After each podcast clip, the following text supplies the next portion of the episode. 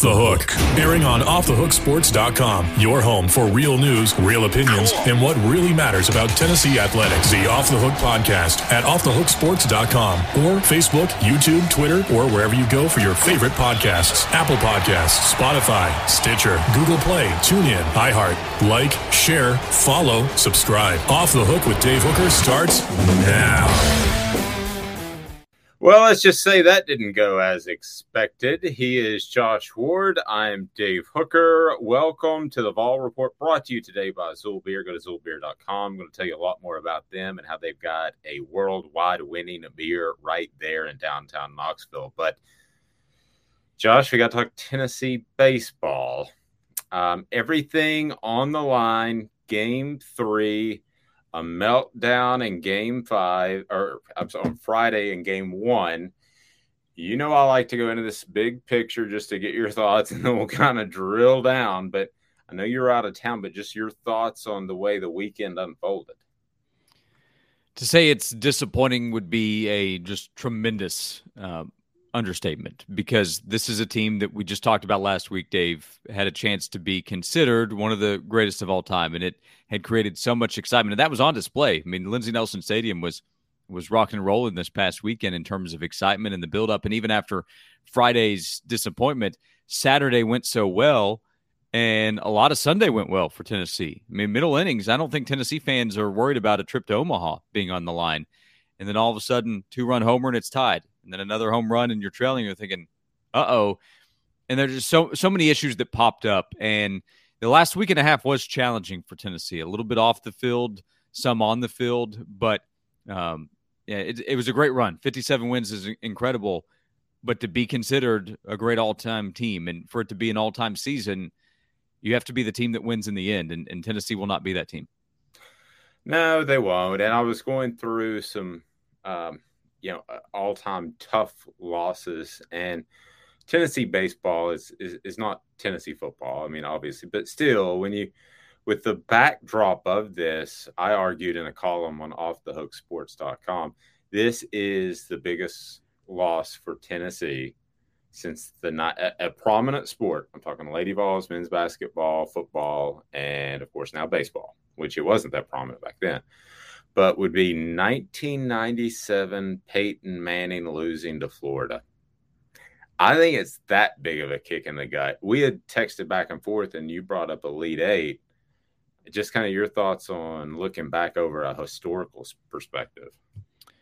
Yeah, it definitely ranks high. Um, I'm I'm going to struggle to compare this to many of the big football losses because of what those meant uh, and what Tennessee football means.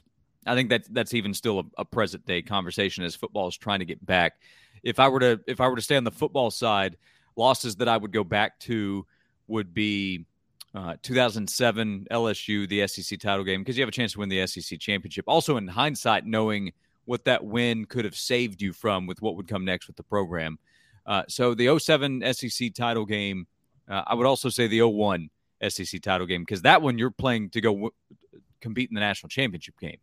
Now, would you beat Miami? I'm not guessing so, but you'd be playing in the national championship game. So you'd have an SEC title and a chance at a national championship, which would have been your your second shot in four years. So that's where I would go on the football side. The the basketball conversation is complicated because I say the Elite Eight loss because of what's on the line and how exciting that run was. I don't think that's the favored team that's remembered. So you could go a number of different directions in the NCAA tournament.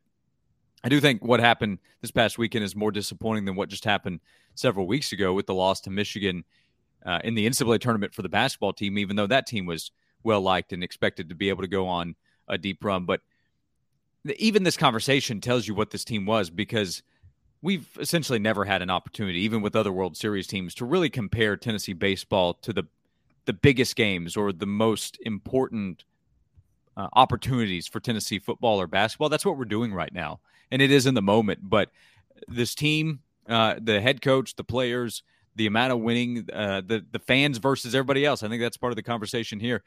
Fans were all in on this Tennessee baseball team, and that's what makes this past weekend hurt even more. The reason, the only reason that I compared to the '97 team is because expectations were so high and the hype was so high. Now it's different. It's regular season, postseason, but that's the only reason. Just and, and again, football is not baseball. I want to be mm-hmm. clear. But if I take them as individual sports, just on their own, that's the reason because the hype, and rightly so. Sometimes hype has a negative connotation. I don't mean it like that, but h- hype was around this team in bundles. They had a grand slam of hype, and rightly so. This is also a team that just suffered a huge upset loss. This team was a massive favorite in this game, in this series, to win the World Series. The the odds were honestly kind of insane, Dave. When you look at what the sport is, how difficult it is to go win the College World Series, the fact that it had been 23 years and we having the same conversation next year, uh, 24 years since the last time a number one overall seed won the national title. But if you looked at the odds during the last couple of months of the regular season and the last few weeks of the postseason, Tennessee versus everybody else, it was not close. How this team was compared. So a lot of times we talk about these games that Tennessee lost opportunity. Sometimes they were the favorite, not a massive favorite like this. This this was Tennessee as the best team. Nobody questioned it. Mean, Tennessee was the number one team in the country for a couple of months. In baseball, h- how do you do that? And and the consensus number one was six polls for a lot of that time. So uh, a lot of it was that that Tennessee fans, I think, assumed a trip to Omaha for the College World Series, and I don't blame them at all for assuming that because Tennessee was expected to be there, and Tennessee should be there. I mean, ten- Tennessee Tennessee is the better team, but Tennessee was not the better team this past weekend, and and Notre Dame came in and took advantage of big mistakes. This is a team that was they they easily led the nation in home runs. They had pitching that for most of the season was as good or better than everybody else but they just didn't have enough of either in the three games. Saturday, Tennessee looked like that team, but on Friday and Sunday, not really close to it. Yeah, I want to ask you about the seventh inning. Uh, when's the right time to pull the pitcher? Uh, I had a little debate with somebody over the weekend. I, I didn't I think necessarily that Tony Vitello made a pitching change too late, but we'll get to that. I want to remind you this brought to you by Xul. You can see it right here and you can see it at xulbeer.com. That's X-U-L, xulbeer.com. Check out the tap room. Great place to hang out downtown. Their tap room was built in the 1960s as an auto showroom for Volkswagen. So it's 180 degrees of a glass facade that allows guests to enjoy the downtown skyline and watch cars go by. It is super, super cool. They stuck to the original design and they have, again, uh, world wide winning beer. So uh, check it out there at Xul Beer right downtown. What did you think of the seventh inning of Tony Vitello's decision not to make a pitching change earlier? Yeah, it's the wrong decision. Uh, Burns should have come out earlier, and uh, I, I think it would have made a lot of sense to not have him come out there at all. Um, and some of this is in hindsight, but you know, Burns is a, a freshman. He's given you a ton there, but as you start to work through that that lineup again, you wonder, okay, are they going to be able to get to him? And he does have the ability to give up the long ball. And with the man on and, and knowing that about Burns, I think in that spot, I, w- I would have probably made a move earlier than that. That does not mean it cost Tennessee the game. I, I do want to be clear there because more runs were scored and uh, defensive issues. Tennessee had a number of problems that were still going to be a challenge no matter who was out there on the mound. That proved to be true after Burns was taken out. But uh, I would you went into that game knowing hey, we have an advantage with the depth of our arms. We have guys that can come out of the pin that we know that we can trust, and it's all hands on deck. And I would have treated it as such, and I would have played inning by inning from there. So it, it can sound like hindsight. While he was out there, though, I wondered, okay, is this going to come back to get him? And I think that it did. I'm going to play the other side a little bit.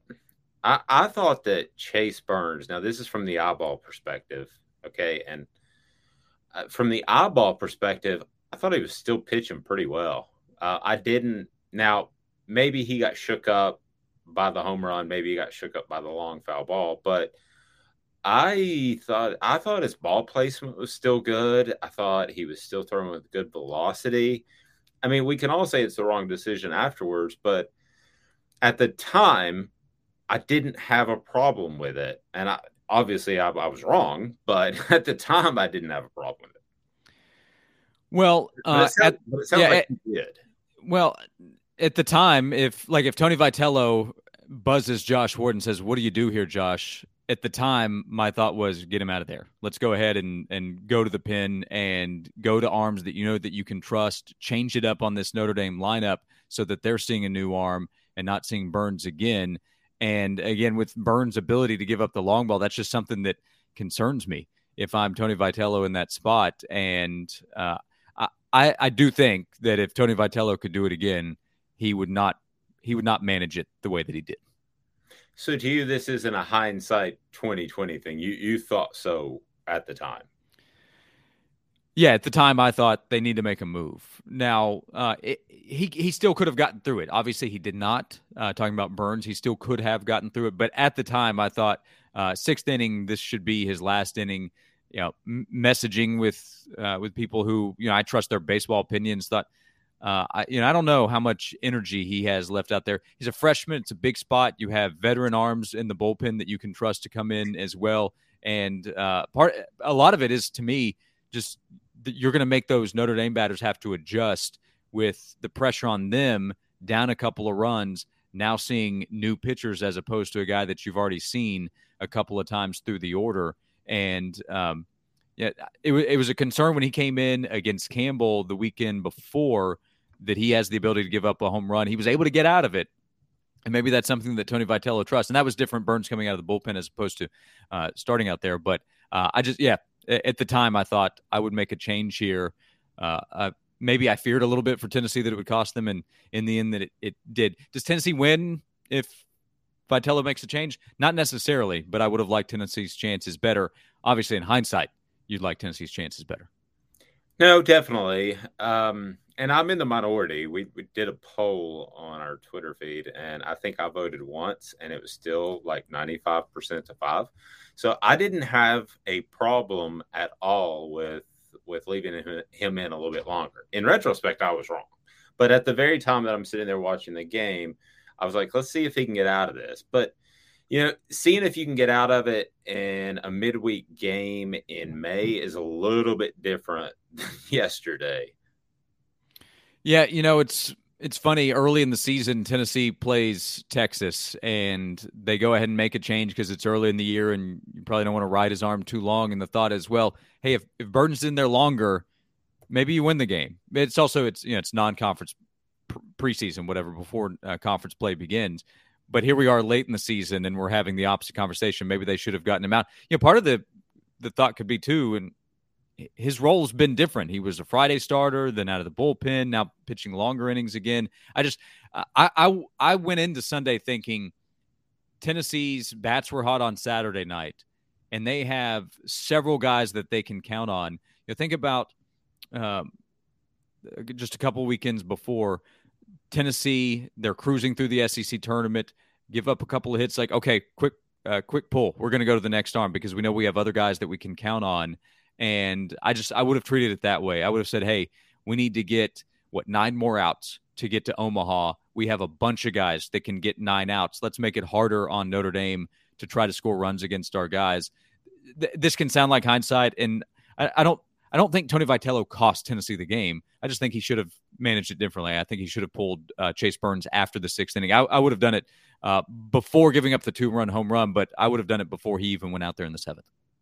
Uh, I, I think you know I've been I was an umpire for about five years, uh, so it's rare for me to criticize uh, umpires. As long as you and I've known each other, I bet it's probably only happened like five or six times. But I just thought the the officiating was horrible, missed calls, calls that were reversed. Um, I thought, uh, most importantly, that the umpires came in with a mindset of we're going to put you in your place.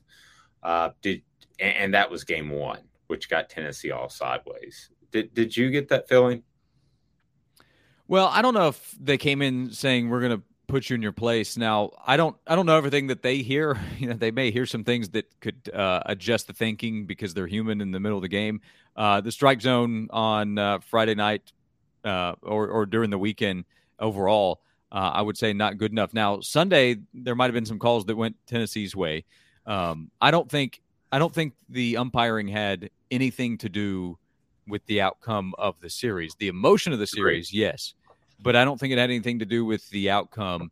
the The Drew Gilbert situation is obviously the the highest profile. my thoughts on that situation is layered. Uh, I don't think I, I, don't like Drew Gilbert being tossed there. Okay, I'll, I'll take a step back. My general thought is this: I don't like that umpires have the ability to toss a player or coach their own discretion. I, I don't think that you should just be able to to do that based on what y- what your opinion is or what your emotion is at the time. I think there needs to be a more structured system, especially if we get to a big game like that. That being said, Drew Gilbert has to know that the umpire does have that ability. And you you can't swear at an official like that. You you just can't. Maybe one umpire is going to say, "Hey, that's your last chance." But another umpire might say, "Hey, that's it. You're out of here." And I, I can sit here and can complain about what opportunities umpires are given or how they handle certain situations, but the reality is what it is. And uh, Drew Gilbert screwed up on Friday night. And then that creates even more problems because now everybody's on edge. Your pitching coaches out. I don't know. Is is Frank Anderson is Frank Anderson sitting there on Sunday telling Tony Vitello, "Hey, maybe we need to go in a different direction here." I don't know if Bernsey has enough left because of what Drew Gilbert did. Frank Anderson's not there, so it, it's a, it's unfortunate. I don't like that Drew Gilbert's tossed there. Uh, according to the umpire, he had been warned earlier. Should he have been earlier? I don't know, but the the result is what it is because of Drew Gilbert's decision, and it's really unfortunate because he's he's a great player. He is. I, I know about the bat flipping and other fans like that of, of other teams, but he has been a really good representative of Tennessee, and it's a shame that that is going to kind of hover over the final series of the season for this team. Yeah, and I wonder if Frank Anderson would have just uh, calmed his, his, his pitcher down in that situation. I mean, maybe. Uh, yeah, there's there's no way to know. Obviously, I'm, uh, but he wasn't there, right? And yeah. uh, and I don't think anybody debates that Frank Anderson is a valuable person. Tony Vitello would rather have him there than not. So th- there's no way to know in that situation. But I do know that Tennessee would have rather have had him there. It's all. By, by the way, it was strike one that was the thing that that blew me away the most with with Drew Gilbert. Like the call was terrible. It was awful. Okay, it was strike one. It was a one-one count. Hang in there. So I, I know that you're down. I know that you're frustrated, but there is no situation. There never has been. I know we can talk about. Well, th- th- we're getting soft now. 25 years ago, if a player steps out of the batter's box, walks to the umpire, and cusses at him, he has a really good chance of getting tossed. And Drew Gilbert had to know on Friday that that was a real possibility. No doubt about it. Our visit with Josh Saval report brought to you by Xul Beer. You certainly need to check out the Hazy IPA. It's got Citra Galaxy and Nelson. Uh, Ode to the King. Rest easy. It is fantastic, and they're uh, the Rest Easy Easy MF Gold Medal winner uh, for Juicy Hazy IPA at the 2022 World Cup Beer. So that's a worldwide championship of lazy IPAs. The Vols won't be be winning those championships uh, or that championship this year. But Josh, do you think that I mean Tennessee's still on solid ground, but if you're Tony Vitello, do you want to button things up a little bit in the off season? Do you want to say, you know, maybe fur coats and daddy hats and and all that stuff? I, and by the way, I love bat flipping, so that stays on the table. Mm-hmm. But do you do you curb a little bit of that? Uh, just a little bit, and that would be more how we handle our emotions in the middle of a game. Uh, the celebrating part, no, no, I would I would say, hey, do what you're going to do, and and you next year's team is going to be next year's team. You have several really important players you have to replace. You have several really talented, important players coming back, especially in the rotation, but young guys like Burke and Moore that are, are going to have a chance to play bigger roles next year in the lineup. So uh, that I want to keep going. That is the identity of the program. Uh, that that you play loose, that you you show personality. You don't want to restrict what they are. But here in the last week, like the Jordan Beck middle finger situation, I don't think it's the end of the world by any means. But you don't want that. Uh, it, the Drew Gilbert situation, obviously, you don't want one of your best players in a position where emotions uh, get out of control and no, he can't play for you. So those are some things that I think Tony Vitello can look at and say, okay, how do we better handle these situations? We want our guys to be themselves. Some have that personality, some don't. But we want to make sure that we channel it in a positive way. I think that those are things that you look at. The program is in excellent shape. They're going to be extremely talented. They're going to be one of the favorites next year. I mean, Tennessee might be picked to win the SEC this this year.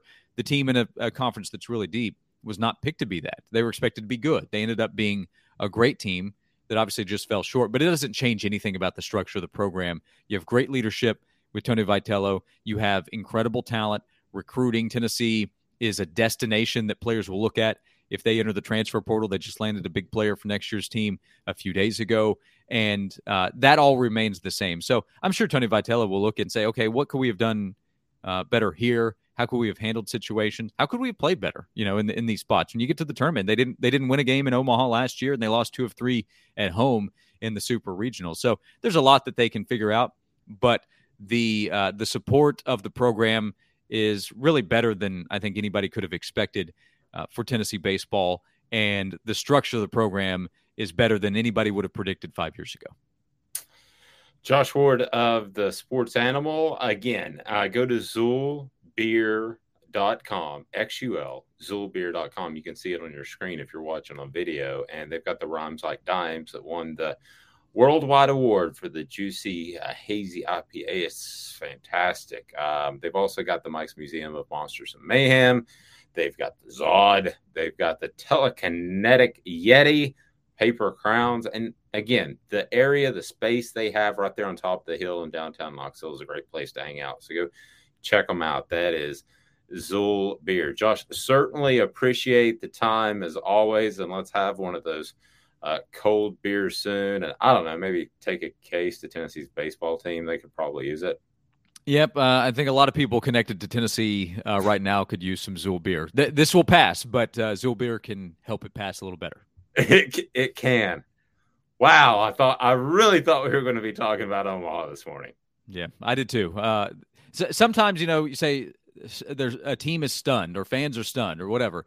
This was stunning. I, I did not see this coming. Uh, credit to Notre Dame; they went out and, and they beat Tennessee, but I did not see it happening. I did not see any team beating Tennessee twice in three games at Lindsey Nelson Stadium, but that's why they play games. Yeah, give them credit, but you and I could go out and run the bases better than them. I mean, they. it's just, yeah. I, it's not like a disciplined team beat them. Well, college baseball is a funny game, Dave. I think uh, I think people who have just started to check into the game the last couple of years, uh, there's a there's a reason the best of the best go pro right away out of high school, right? But uh, it's a, it's a fun it's a fun game. This was a fun ride, and fans should not forget about what the ride was, and it'll give something to to look forward to. But now there is time to fill in June because football talk. It's it's about to be back, right? I think it's time for recruiting. Josh Ward of the Sports Animal is awesome. Follow him at Josh underscore Ward and check out Xulbeer. Go to xulbeer.com. This has been a production of Off the Hook Sports.